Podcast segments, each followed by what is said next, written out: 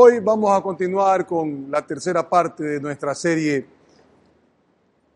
de ser extraordinario y vamos a mirar algo que ya hemos estado revisando durante todas estas semanas.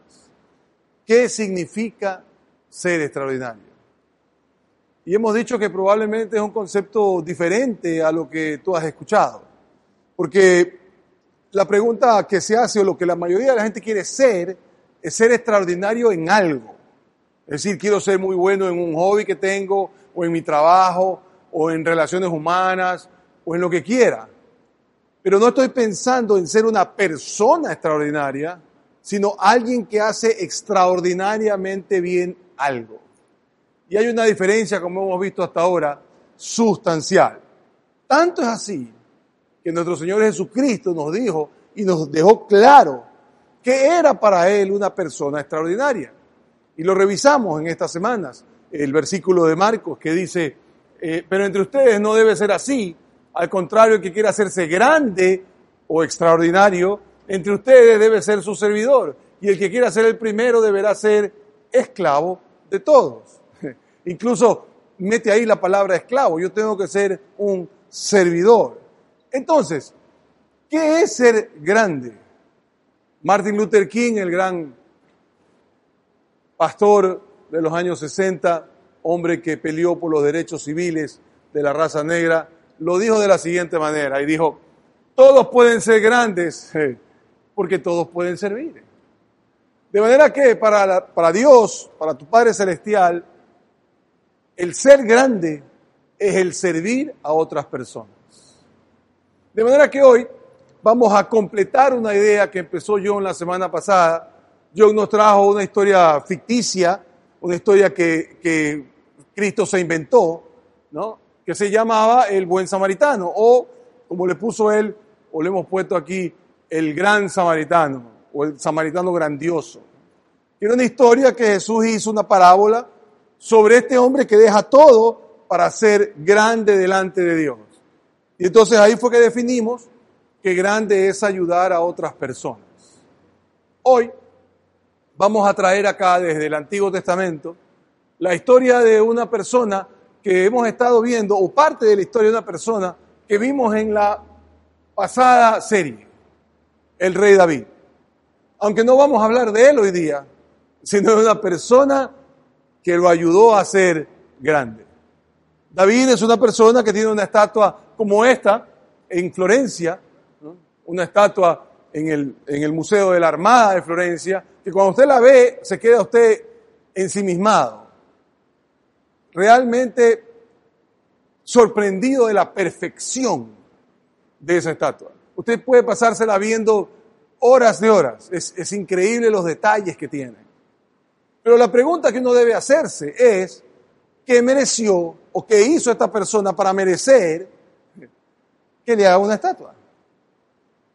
Y la siguiente pregunta es, ¿quién lo ayudó a ser tan importante como para que mereciera tener una estatua?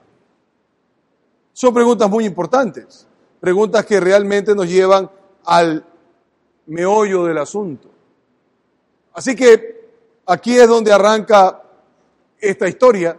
David mata a Goliat, que tiene tres metros, y, y, se vuelve un hombre famoso, se vuelve un hombre que todo el mundo quiere seguir, empieza a ser una persona muy importante, y poco a poco empieza a dejar ver que es realmente un hombre de éxito y que tiene todas las cualidades para ser el próximo rey de Israel.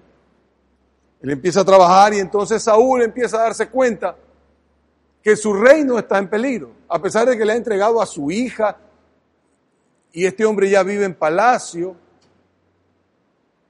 Saúl se da cuenta que mientras David viva, la heredad de sus hijos está en peligro. Así que empieza a, encargarle varias cosas, ¿no? Por ejemplo, hace esto, mire, le dice, cualquier encargo que David recibía de Saúl lo cumplía con éxito, de modo que Saúl lo puso al mando de todo su ejército, con la aprobación de los soldados de Saúl y también de los oficiales. Toma una medida lógica, agarra y lo pone a David al mando de todo. Todo el mundo aplaudía la medida, pero realmente lo que Saúl quería era ver cómo lograba que lo maten. Cómo lograba que los filisteos finalmente terminen con él, ya que él no lo podía matar, que lo maten en batalla. Pero resulta ser que David era demasiado bueno y en vez de él ser muerto mataba y los filisteos salían corriendo cuando peleaban con él. Y fíjate lo que le sucede a Saúl.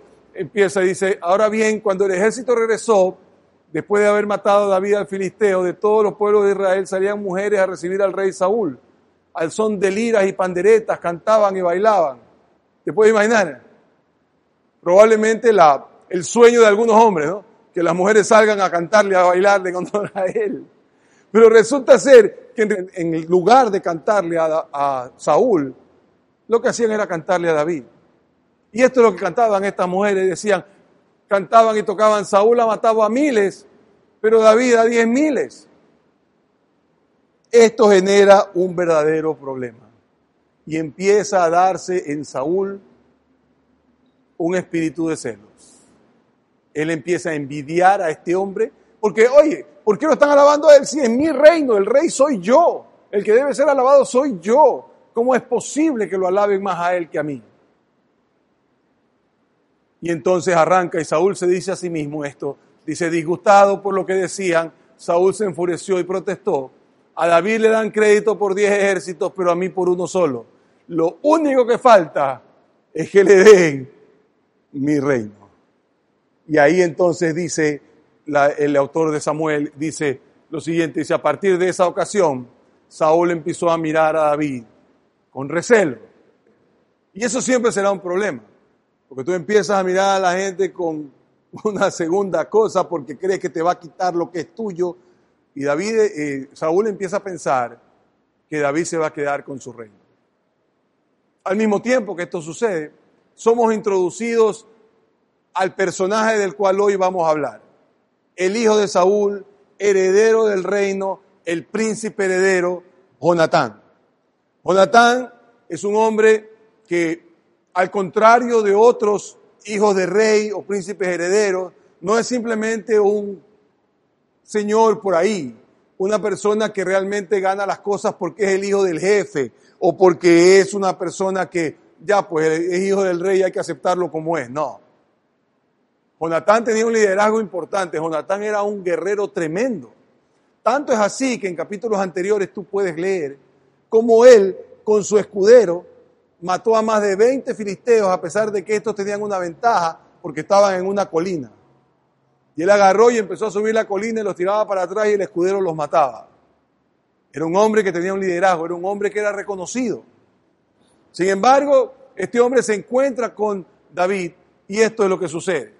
Y dice, aconteció que cuando David acababa de hablar con Saúl, el alma de Jonatán quedó ligada al alma de David y Jonatán lo amó como a sí mismo.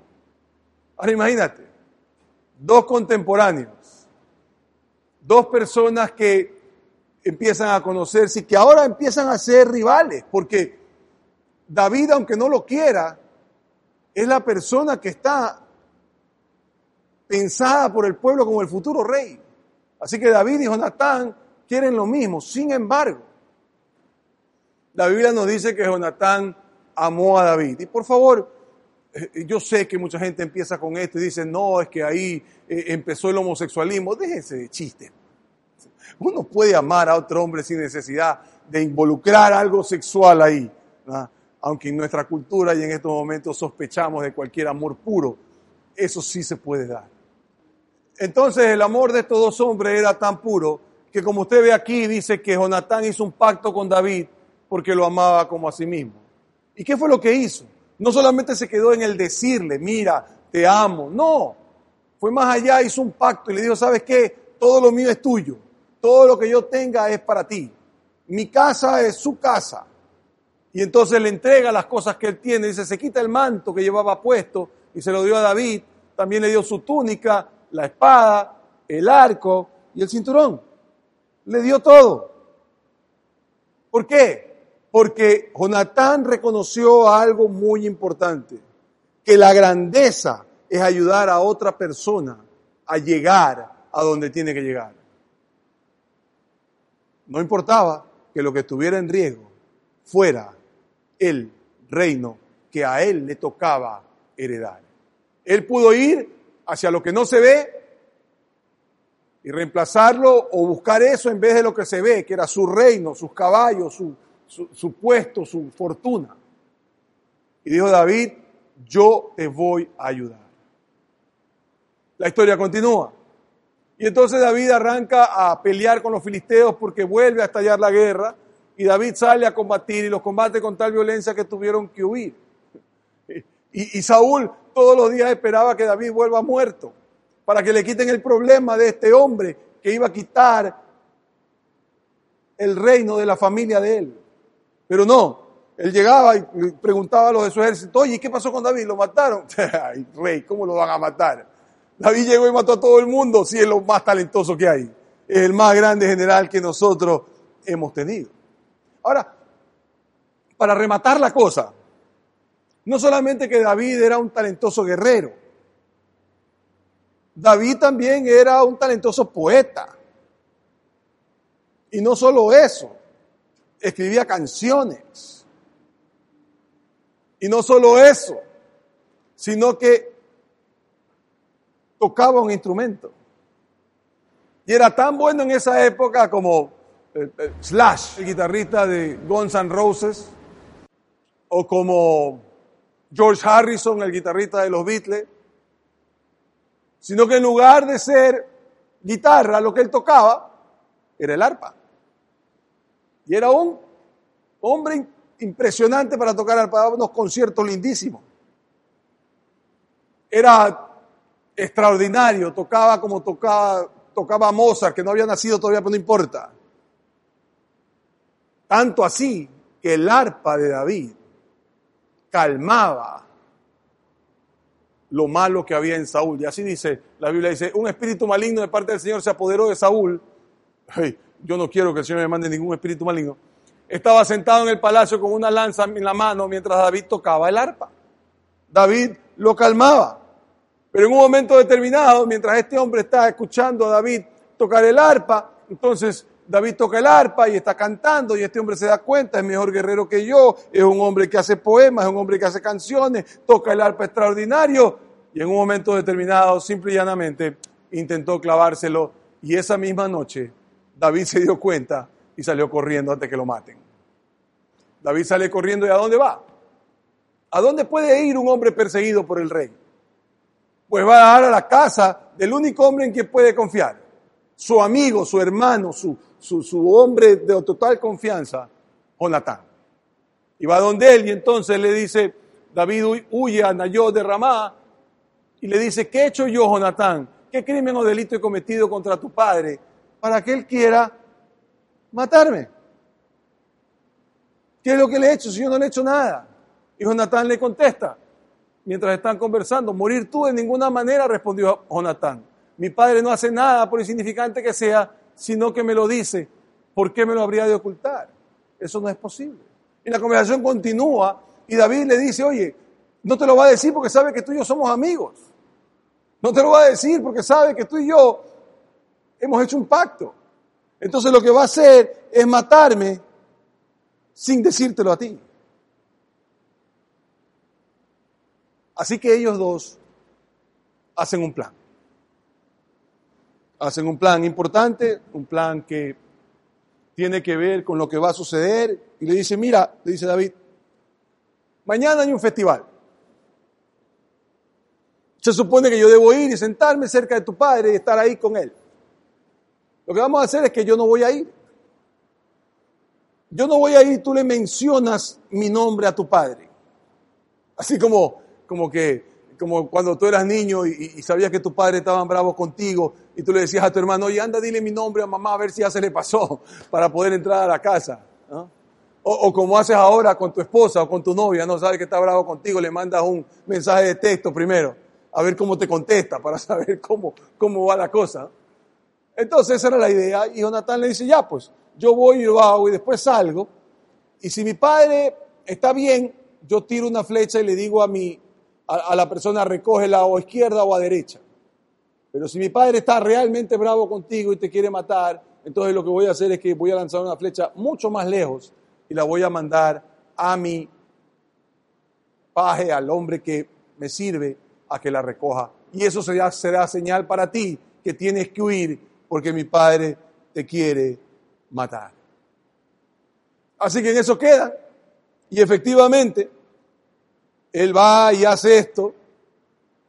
Y va y le toca el tema a Saúl. Y le dice, padre, ¿qué con David? ¿Qué es lo que pasa con David? O el padre preguntó, ¿y dónde está David? No, dice David, está enfermo, pero ya mismo viene, pero es que sabes que mi pana, no, no sabemos cómo fue la conversación. Pero en todo caso, esto es lo que responde Saúl una vez que se da cuenta que David no está. Y dice, al oír esto, Saúl se enfureció con Jonatán. Hijo de mala madre, exclamó. ¿Crees que no sé que eres muy amigo del hijo de David? Para vergüenza tuya y de tu desgraciada madre. Esa es la versión bíblica. No sé si le habrá dicho con todas las palabras, pero en todo caso el escritor bíblico no quiso ir más allá, sino que simplemente nos dejó esto así. Y la furia de él continuó. Delante de todo el mundo le dice al hijo, mientras el hijo de Isaí viva en esta tierra, ni tú ni tu reino estarán seguros. Así que manda a buscarlo y tráemelo, pues está condenado a morir. ¿Que no te das cuenta, Jonathan? ¿No te das cuenta? Que él se quiere coger tu reino, se va a coger tu reino. Y tú, porque eres amiguín, te vas a dejar hacer eso. No, no puede ser. Tiene que matarlo. Tenemos que terminar con él. Y Jonatán comete la máxima traición según Saúl. Defiende a David con todo y le dice al padre, ¿por qué ha de morir? ¿Qué mal ha hecho esta persona? ¿Cómo le responde Saúl? Le responde de una forma muy gráfica le manda la lanza otra vez para herirlo. Menos mal Saúl no tenía muy buena puntería con la lanza porque ya ha fallado dos veces.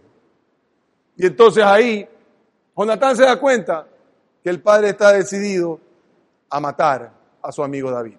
Ahora, en ese momento, David tiene, Jonatán, perdón, tiene dos posibilidades. Número uno, puede salir y decirle a David, David, mi padre te quiere muerto, está totalmente desquiciado, ándate y no regreses nunca más. O le puedo haber dicho, David, no pasa nada, mi padre está tranquilo, ven nomás para adentro.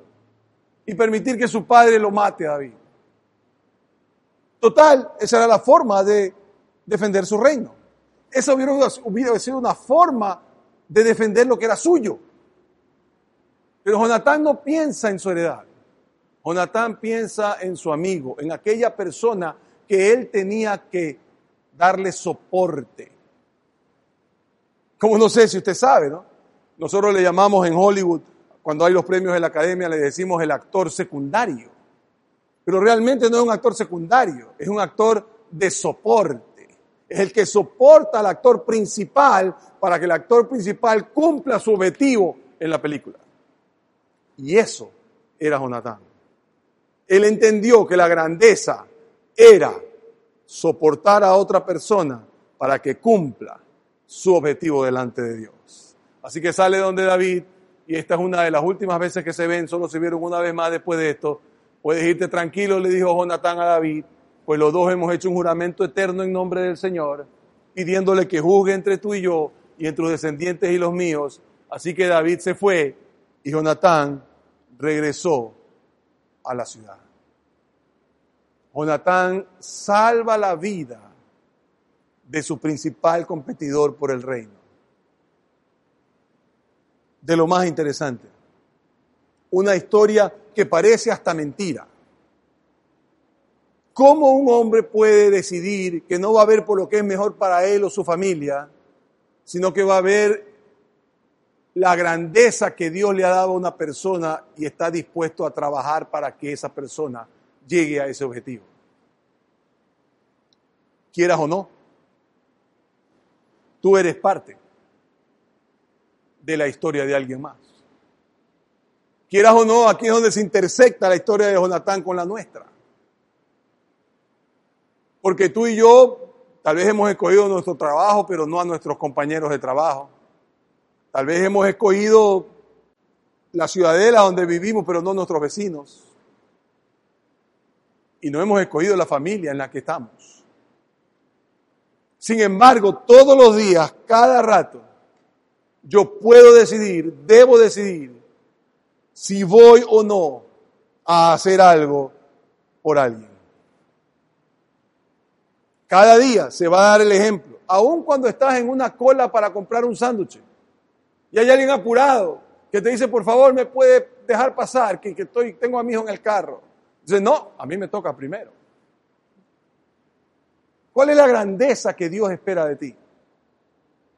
¿Qué es eso que Dios quiere que tú hagas? ¿Qué es en el libro de Dios ser grande? Porque sabes qué? Tú puedes ser, tú puedes elegir ser extraordinario. Y eso lo vas a elegir cada día. Cuando alguien te pide ayuda y tú decides dejar de lado lo que tú tienes que hacer para hacer de soporte para lo que esa persona necesita conseguir. Vas a dejar de lado lo que es tu prioridad para lograr que la otra persona consiga lo que necesita. Jonatán fue extraordinario.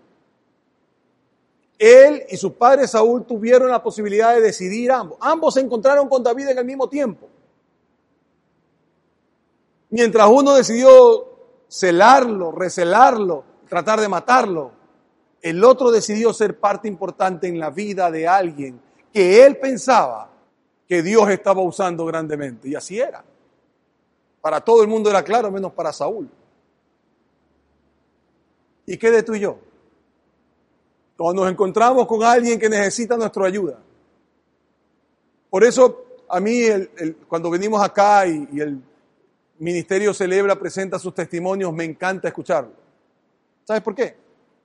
Porque siempre agradecen a alguien que fueron soporte de ellos para llegar a la sanidad. Gente que dejó lo que tenía que hacer o algo mejor que hacer, aunque sea ver televisión, para preocuparse porque esta persona se convierta en quien Dios quiere que sea. Y que le dio parte de su tiempo, su esfuerzo y su conocimiento para ayudar a esta persona a convertirse en alguien diferente. Tú y yo podemos ser extraordinarios delante de Dios. Porque para Dios el ser extraordinario es ayudar a otra persona a lograr sus objetivos. Y claro, es algo que tú y yo tenemos que recordarnos bastante, porque no es natural. Lo que hizo Jonatán no es natural. Pero tú y yo no estamos perdiendo reinos. A mucho, un poquito de tiempo a mucho entregar un poquito de amor a un desconocido. Y si Jonatán lo hizo, tú y yo podemos también. Dios te pone como un actor de soporte en la historia de alguien más para darte la oportunidad de ser extraordinario. ¿Queremos ser extraordinarios? No importa si no haces nada excelentemente bien. No importa si no eres un extraordinario futbolista o alpinista o hombre de negocios o si no tienes mucho dinero. Quieres ser extraordinario. Lo único que tienes que hacer es ser el soporte para que otra persona alcance lo que Dios quiere que sea. Y lo único que necesitamos entonces es nuestra voluntad. Es el decir, estoy listo a hacer lo que tengo que hacer para que otro sea extraordinario. ¿Puedes hacerlo? ¿Puedo yo hacerlo? Por supuesto que sí. Y entonces tendremos a Dios arriba diciendo, mira a mis hijos. Le dirá a sus ángeles, mira a mis hijos. Mira, han entendido lo que para mí es ser extraordinario hagámoslo conscientemente y todos los días. Y en el libro de Dios, tú y yo seremos grandes, porque haremos cosas extraordinarias. Permíteme orar por ti. Padre, te damos gracias, Señor, por la posibilidad de haber escuchado esto la semana pasada con una historia ficticia y hoy con un ejemplo claro traído de tu palabra. De que seamos soportes para que otra persona alcance lo que tú quieres que sea. Que seamos extraordinarios en tu visión. No porque alcanzamos fama o fortuna, sino porque realmente ayudamos a otras personas a ser quienes tú quieres que sean. Que digamos lo que dijo Martin Luther King. Todos podemos ser extraordinarios porque todos podemos ayudar. Convéncenos, Señor, en nuestro corazón de que nuestra responsabilidad no es la fama, no es la fortuna, sino el ser el apoyo que tanta y tanta gente necesita. Te damos las gracias en el nombre de Jesús. Amén y amén. Muchas gracias. Te veo la próxima semana.